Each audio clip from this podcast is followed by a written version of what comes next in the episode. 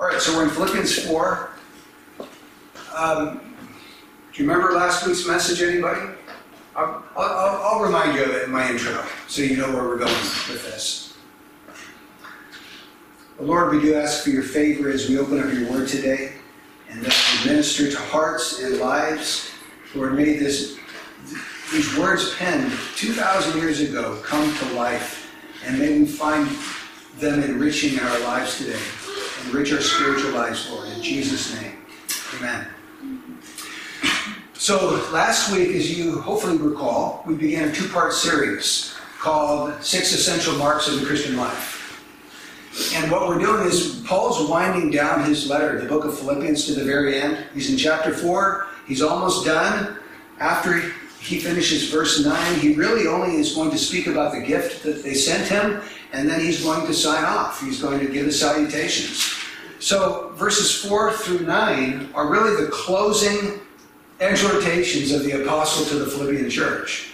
And what he does here is he starts hammering home in rapid fire succession six commands. These are imperatives in the Greek, which means they come with the force of a command, not options or not suggestions.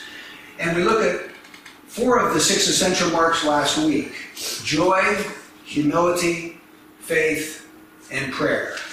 Joy, rejoice in the Lord always. Humility, let your gentle spirit be known to all men.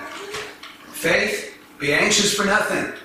Prayer, let your requests be made known to God. And then there's a promise at the end of those four commands. And the peace of God, which surpasses all comprehension, will guard your hearts and your minds in Christ Jesus.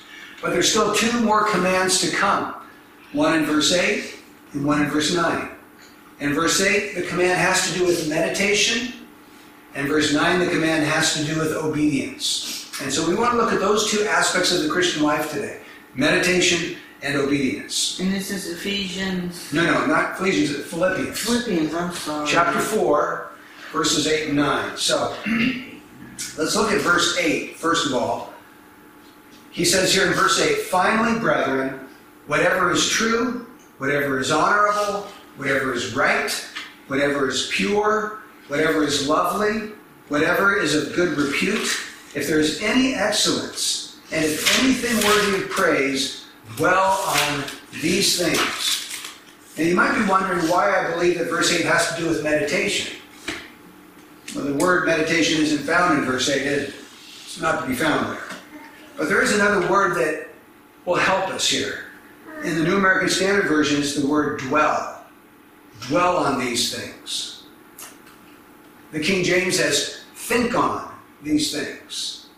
The word literally means to dwell or to think about or to ponder or to consider. And really, that's what meditation is. It's thinking deeply about God's truth. Now, I understand if you have in your mind Eastern meditation, that it's not going to make any sense, what I'm about to say.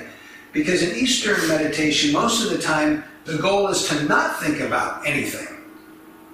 Right? You're supposed to empty your mind and try to rid your mind of all thoughts.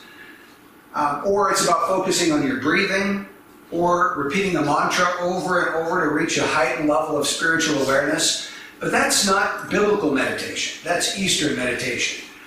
Biblical meditation is not emptying your mind, it's filling your mind. It's filling your mind not with any thoughts, but on God's thoughts on God's truth. So when you read your Bible, it's like taking a, a cup of water, putting it in the microwave for a minute and a half. It comes out boiling hot. You take a tea bag and you drop it in and you pull it right out.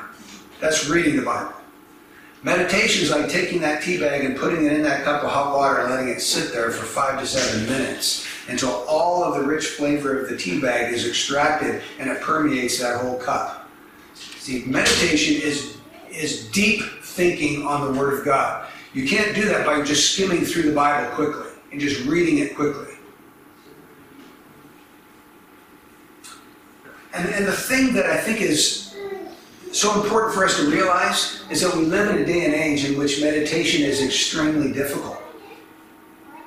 If you lived in the year 1872, let's try to go back in America in 1872. What was life like? What kind of media was taking place in 1872. You had one source of media, really, the newspaper. That's about the only way you could spread information back then, or through books, I guess, books and media. You um, had the telegraph system, but that was limited to just a few words, and so it wasn't really effective at communicating very much. So you didn't have the distractions of the phone, of texting, of emailing. You didn't have the internet. You didn't have radio. You didn't have television. You didn't have Netflix. You didn't have YouTube videos. You didn't have Facebook. You didn't have Instagram. You didn't have TikTok.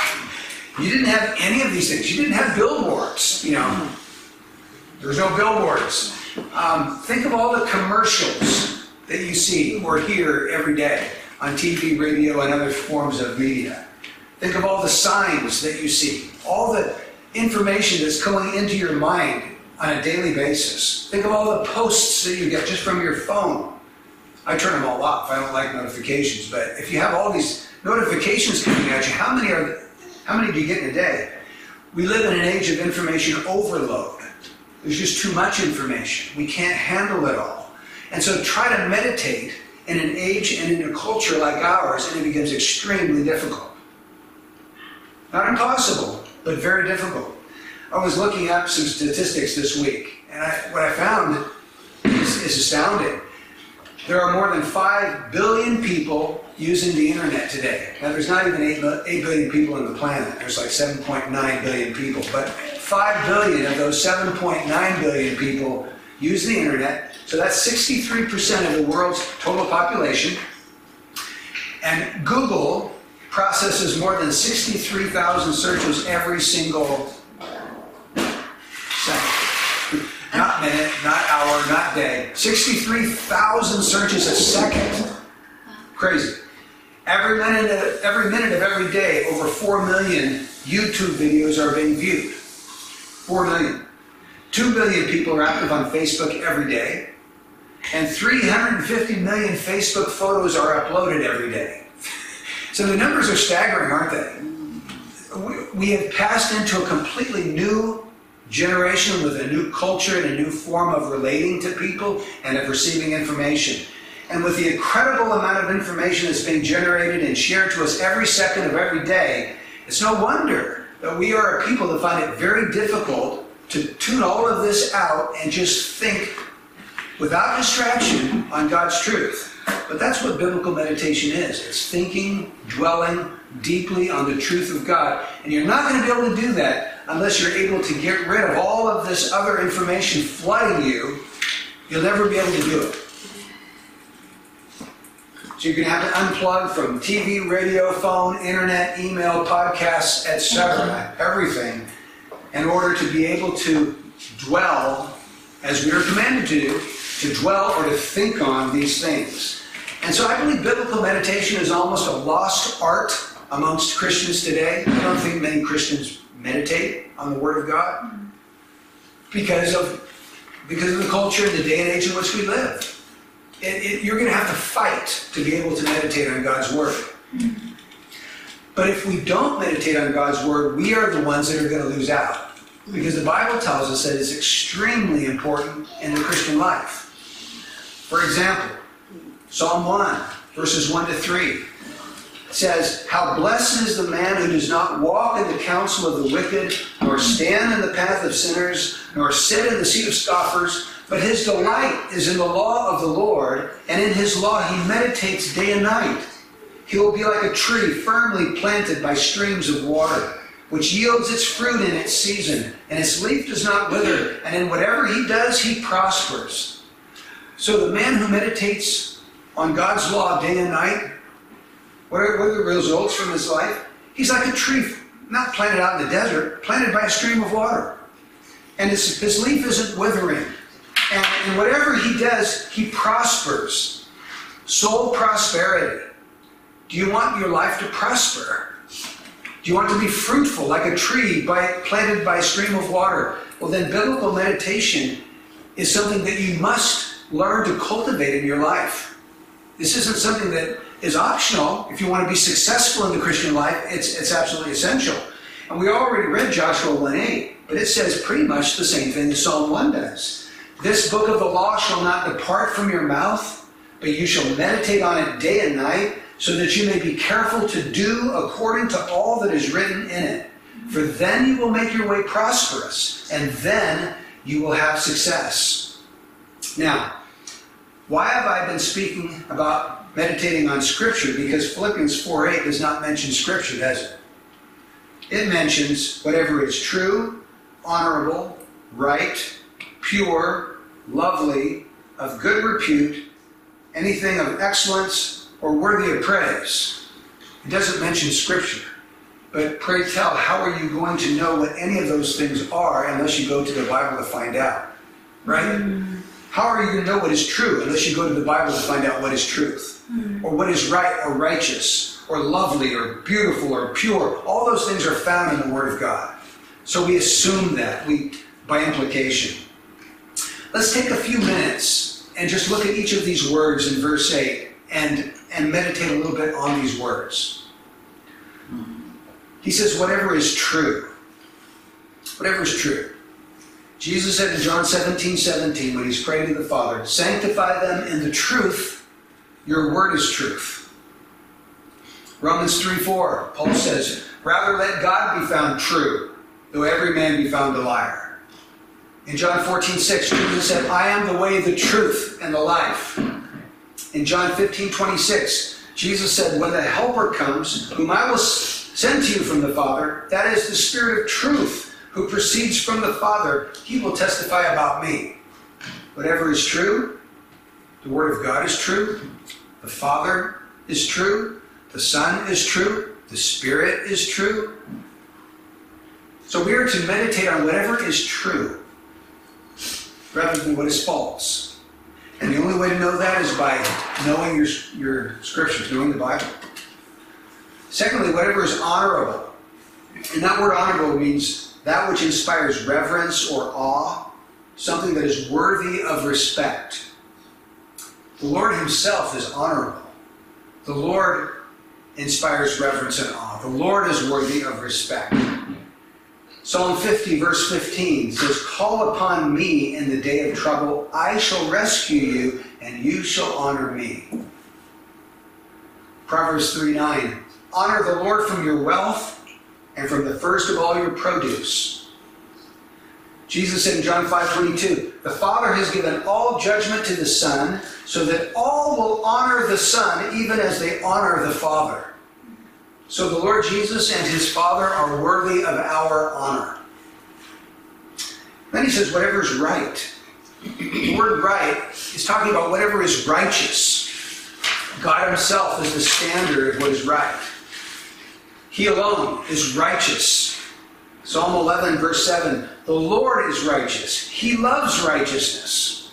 Psalm 19:8 The precepts of the Lord are right, rejoicing the heart.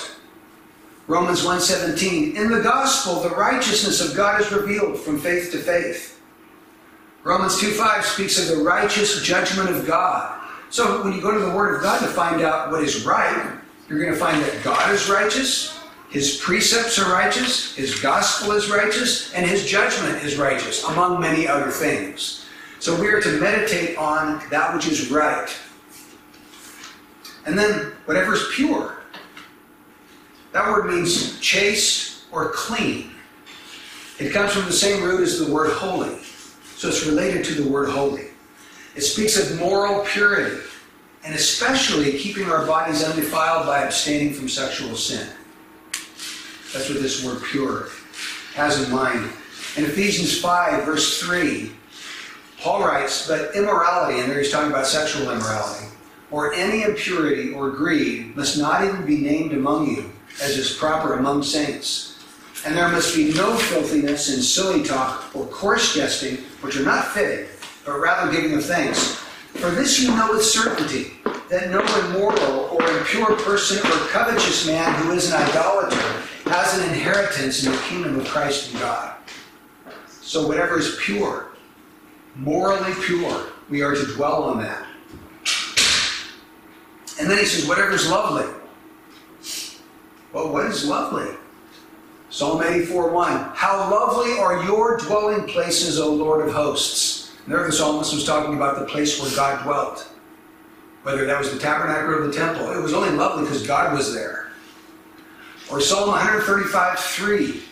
Praise the Lord, for the Lord is good. Sing praises to his name, for it is lovely. The name of God is lovely, beautiful.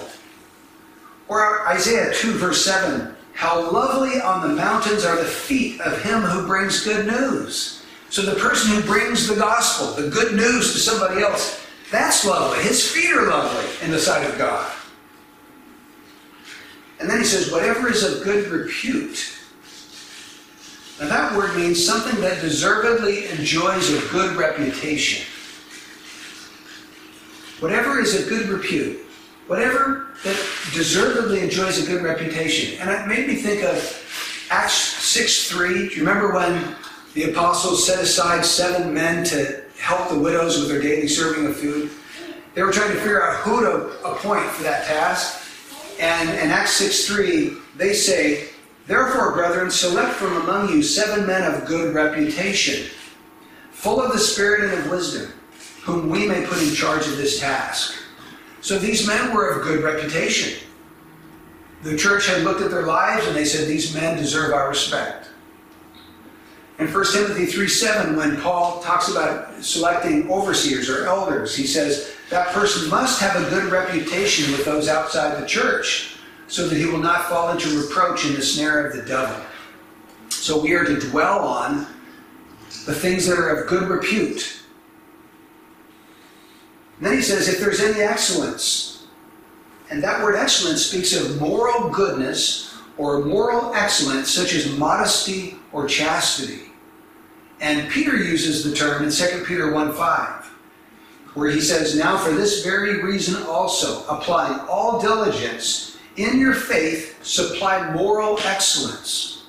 So, the very first thing Peter says to add to your, your faith is this moral excellence. That you're putting away sin from your life and you're living a morally excellent life. In 1 Peter 2 9, he says that we are to proclaim the excellencies of Him who has called us out of darkness into His marvelous light.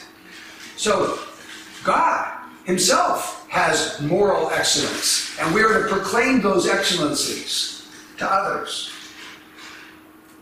And then he, he winds this whole statement down in verse 8 with this if there's anything worthy of praise. So this speaks of anything praiseworthy in God or anything praiseworthy in God's people, where you find anything that's worthy of praise. You are to dwell on those things. And, and so as I looked at those attributes here in verse 8 true, honorable, right, pure, lovely, good repute, excellence, worthy of praise, all of those attributes describe our God, don't they? Every single one of them. So really, Paul could have said, meditate on God, His excellencies, and the excellencies of His people, because we can reflect some of these excellencies of God in our own lives. So we're to think about those kinds of things. We're to dwell on them. The Puritans made it a practice of meditating on six great things from God's Word. Here are the six the majesty of God, the severity of sin, the beauty of Christ, the certainty of death, the finality of judgment, and the misery of hell.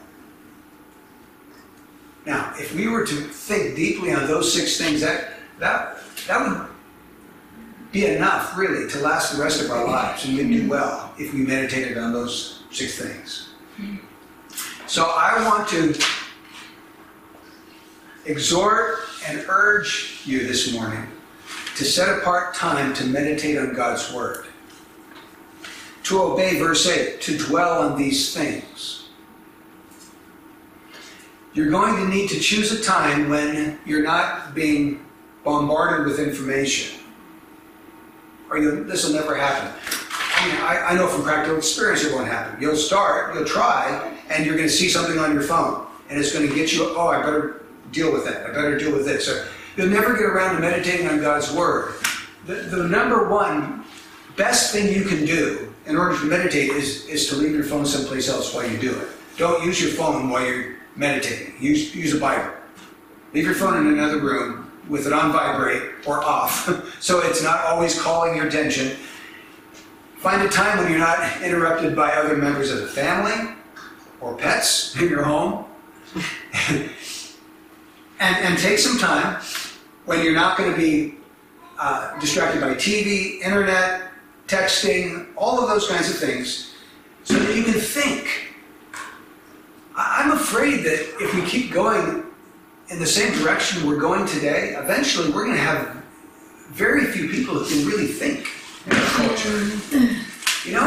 I mean, if you go back 100 years, people were deep thinkers in the 1800s. Just read the speeches of the presidents. They would give two hour long uh, speeches and they'd have debates that were of substance. They weren't just criticizing each other, they would have sub- substantive debates. And, and the people would eat it up and they would listen for hours to these debates. And you, you can't even go to a church most times where if the preacher goes over 20 minutes, people, people don't like the sermon because it's too long. They can't, they can't fix their minds for that length of a time because they're so used to jumping back and forth and being stimulated so much mentally from these different entertainment venues. Mm-hmm. So I'm afraid for our culture that we're getting to a place where we're not going to really be able to think deeply anymore, and it's because we have too much data bombarding us constantly. So I, I think we desperately need to, to get to a place in our lives where daily we have some solitude, we have some silence, we have some time to open up God's Word and just spend our time thinking and dwelling on it. And I would encourage you to do this with a pen and a journal, not just with your brain because you're going to lose your thoughts too quickly. Mm-hmm. At least I do. I, I can't think clearly without, without a pen and a piece of paper in front of me. It just doesn't work. I, I, can, I can grab a thought, but it's gone. But if you want something to stick, you need to, you need to write. This is one of the reasons, folks, that we've slowed down our Bible reading. We could have read through the Bible in one year like a lot of plans do. All these different plans, get through the Bible in a year. We could have done that, but how much meditation would we have done if we had gone like reading five or six chapters a day? We'd have no time to meditate. So what we have done is slowed way down. Going, we're going through the Old Testament at two chapters a day. So if you spend 15 minutes reading those two chapters, let's say, then take another 30 minutes to meditate on the two chapters. You see what I'm saying? Reading is like one dunk of the tea bag. You want to let the tea bag sit, sit there in the hot water. You, you want the flavor to come out.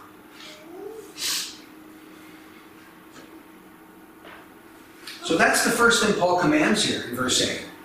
It's dwelling on these things. Dwelling. Dwelling means thinking, considering, considering over and over. And he ends in verse 9 with his list of six commands with the command to obey. The main driving verb verse 9, you can probably pick it out. It's practice. Practice these things. Practice. But that word is more than just understand these things. To practice something is to put it into practice. It's to actually do it. Do the thing that you know to do. it's to do what James says in James 1:22, prove yourselves to be doers of the word and not merely hearers. What does a hearer only do to himself? According to James, he deludes himself. It means he deceives himself. He thinks that he's a true follower of Christ and he's not. A true follower of Christ is someone who does the Word of God. He doesn't just listen to it or hear it. Now, this is exactly the same teaching that Jesus Christ gave in the Sermon on the Mount. In Matthew 5, 6, and 7, when Jesus comes to draw the Sermon on the Mount to a close, he says in verse 21 of the seventh chapter of Matthew, he says, Not everyone who says to me, Lord, Lord, will enter the kingdom of heaven, but he who does the will of my Father who is in heaven. So Jesus' point there was it's not enough to say something. Anybody can do that. In fact, there are a lot of people that say, Lord, Lord, and they're not going to enter the kingdom of heaven. The one who will enter the kingdom of heaven is the one who does the will of the Father. He doesn't just know it, he doesn't just talk about it, he actually does it. He applies the truth of God's word to his own life. And then Jesus finishes up the Sermon on the Mount in Matthew 7 24 to 27. And you know the parable there where he talks about two guys who are building houses. One guy built his house on the rock, another guy built his house on sand. And there's this great storm that slammed against those two houses. The guy who built his house on the rock, the house stood in the midst of the storm. The guy who built his house on sand, it was demolished, it was washed away. And Jesus there is talking about the final day of judgment. That's the storm that's going to slam against our houses. There's only one difference between those two people that were building their houses in the parable. Each one of them heard the words of Jesus. Jesus, well, I, I'll read it to you.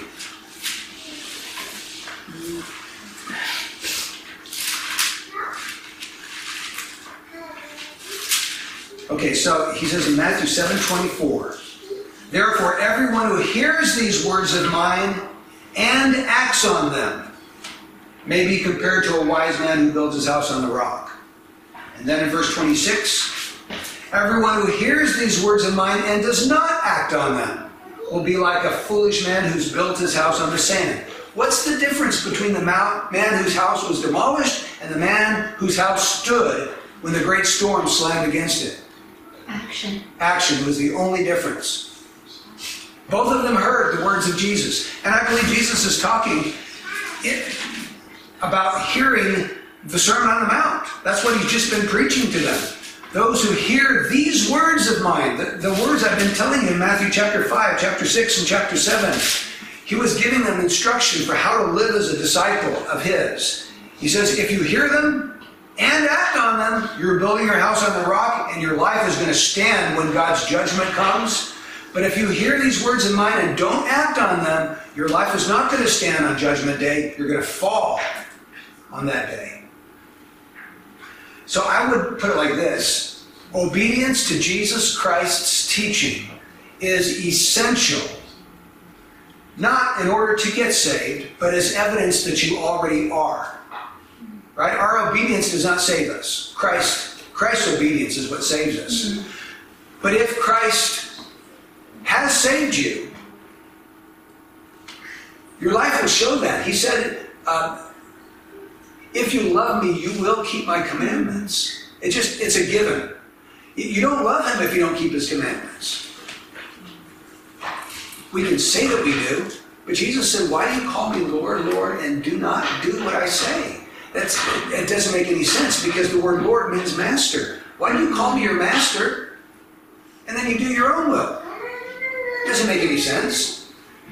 And I think probably one of the biggest weaknesses in, in the, the American church today is that we have many, many people who call Jesus Lord, Lord, and they don't do what he says. They don't apply the truth of God's word to their life. They may attend church, they may talk about God, but they don't actually do it. And so let's not be among those. We want our house to stand in the judgment, right? You want to, you want to be welcomed into the eternal kingdom of God when, when it's time to stand before God. You don't want to be banished. You don't want to hear him say, Depart from me, you worker of iniquity, you who practice lawlessness. So, back to Philippians 4, verse 9. Practice, practice, practice these things. Now, what are the things we are to practice? Let's back up. First of all, the things you've learned. Practice the things you've learned. Paul's referring to the truths that he and others had taught the Philippian believers. This would be the great doctrinal and moral truths of the Christian faith. The Philippians would have learned from Paul about the virgin birth of Jesus, his sinless life, and his miracles. They would have learned about the deity, the godhood, the godship of, of Jesus Christ.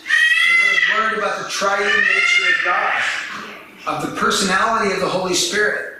They would have learned that salvation is by grace alone, through faith alone, in Christ alone. They would have learned that salvation is not of works. They would have learned of God's eternal election of his people. They would have learned of his everlasting love for them.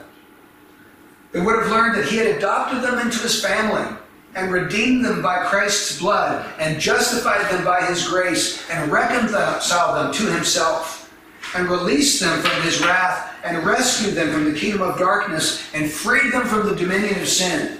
So these are all great doctrinal truths that these Philippians would have learned. Paul would have taught them these things. But in addition to that, there are moral truths that they had learned. They had learned that their duty was to be witnesses to everyone of the truth and power of the gospel and to make disciples of all the nations. They had learned that they must love one another, that they must forsake all sin, that they must deny ungodliness and worldly desires and live righteously, soberly, and godly in this present age. So there's many things that they had learned that Paul says, okay, now practice them. Do them. Put them into practice. But secondly, the things you've received, the things you've learned, and the things you've received. And there's a difference between learning something and receiving something. I can learn many things that I don't actually make my own or appropriate to myself. I can learn that someone's offering me a gift but never receive the gift. One has to do with the mind, and the second one has to do with the will, making a choice to embrace that truth that you have learned. So you can learn a truth but never do anything with it, never receive that truth. For example, you can know that salvation is by grace in Christ, or grace alone, through faith alone, in Christ alone. You can learn that information, but that doesn't mean you've received the gift of eternal life. To receive that truth and depend on it and rely on it and trust in it is different than just learning that truth. So receiving it goes beyond just the mind and it, it impacts the will.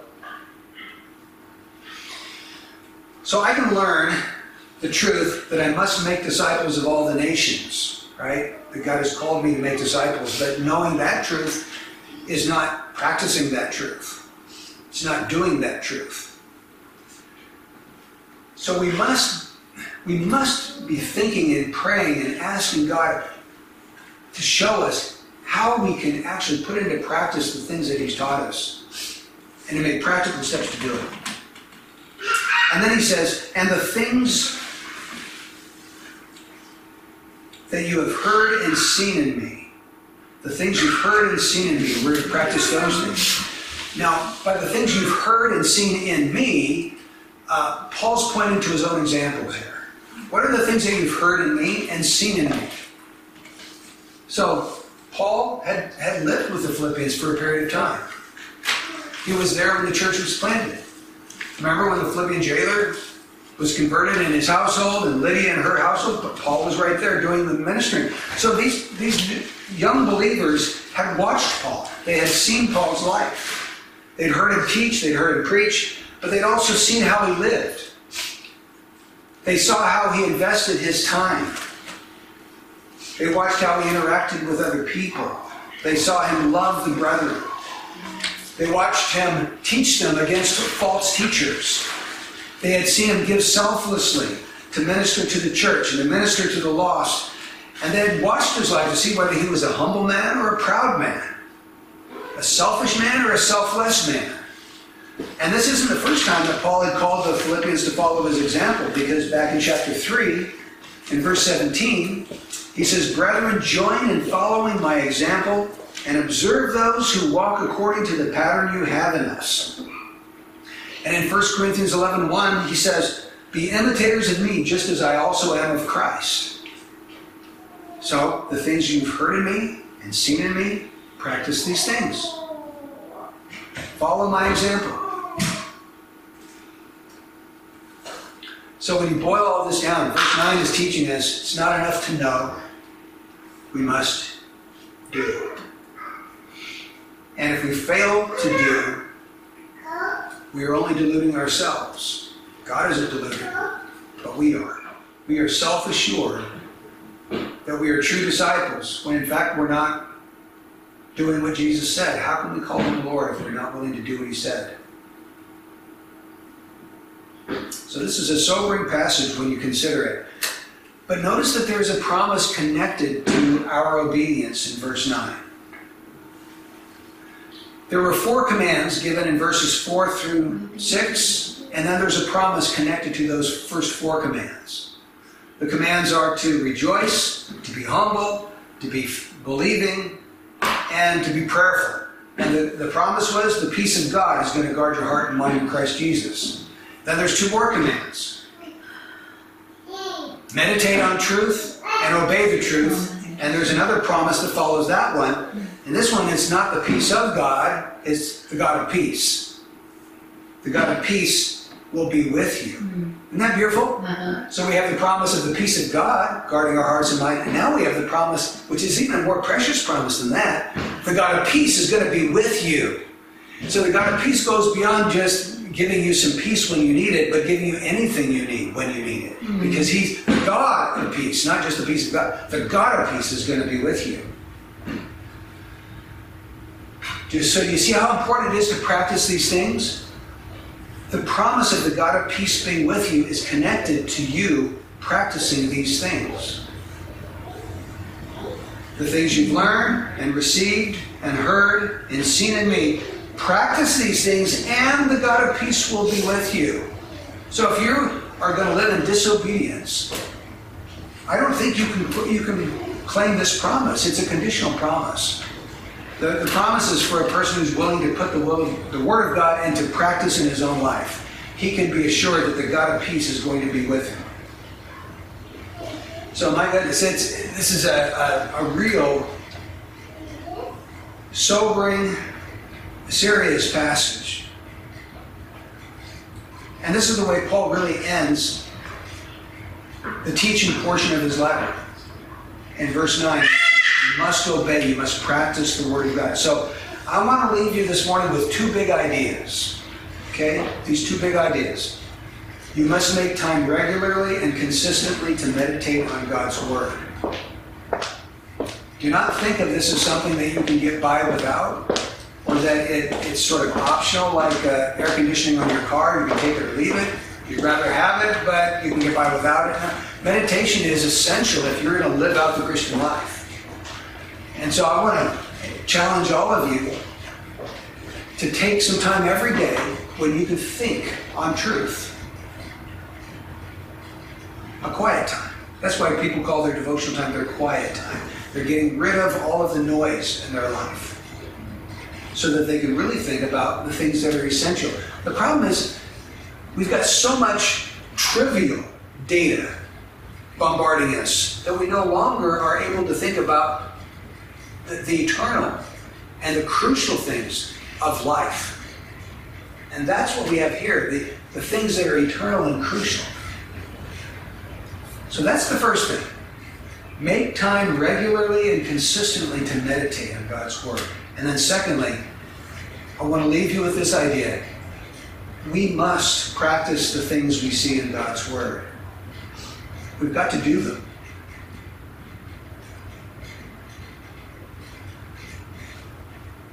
Of course, that's not easily done, is it? There are some things that we find very difficult to do from God's Word. That's why we need to go to the Lord in prayer, and that's why we have to depend on Him. That's why we need to ask Him to help us with the things that we have difficulty doing. But God will be faithful. That's He says here, God of peace will be with you.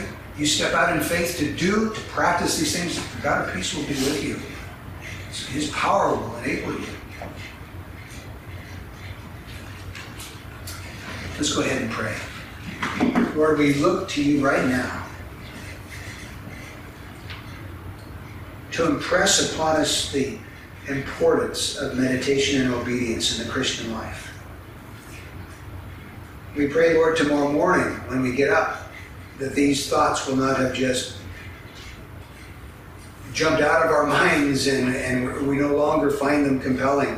We pray that tomorrow morning these two truths will just be as compelling as right now when we're really thinking about them. So give special grace to all of us who hear these truths from Philippians 4 today. Give us grace, Lord, to put them into practice, I pray. In Jesus' name, amen.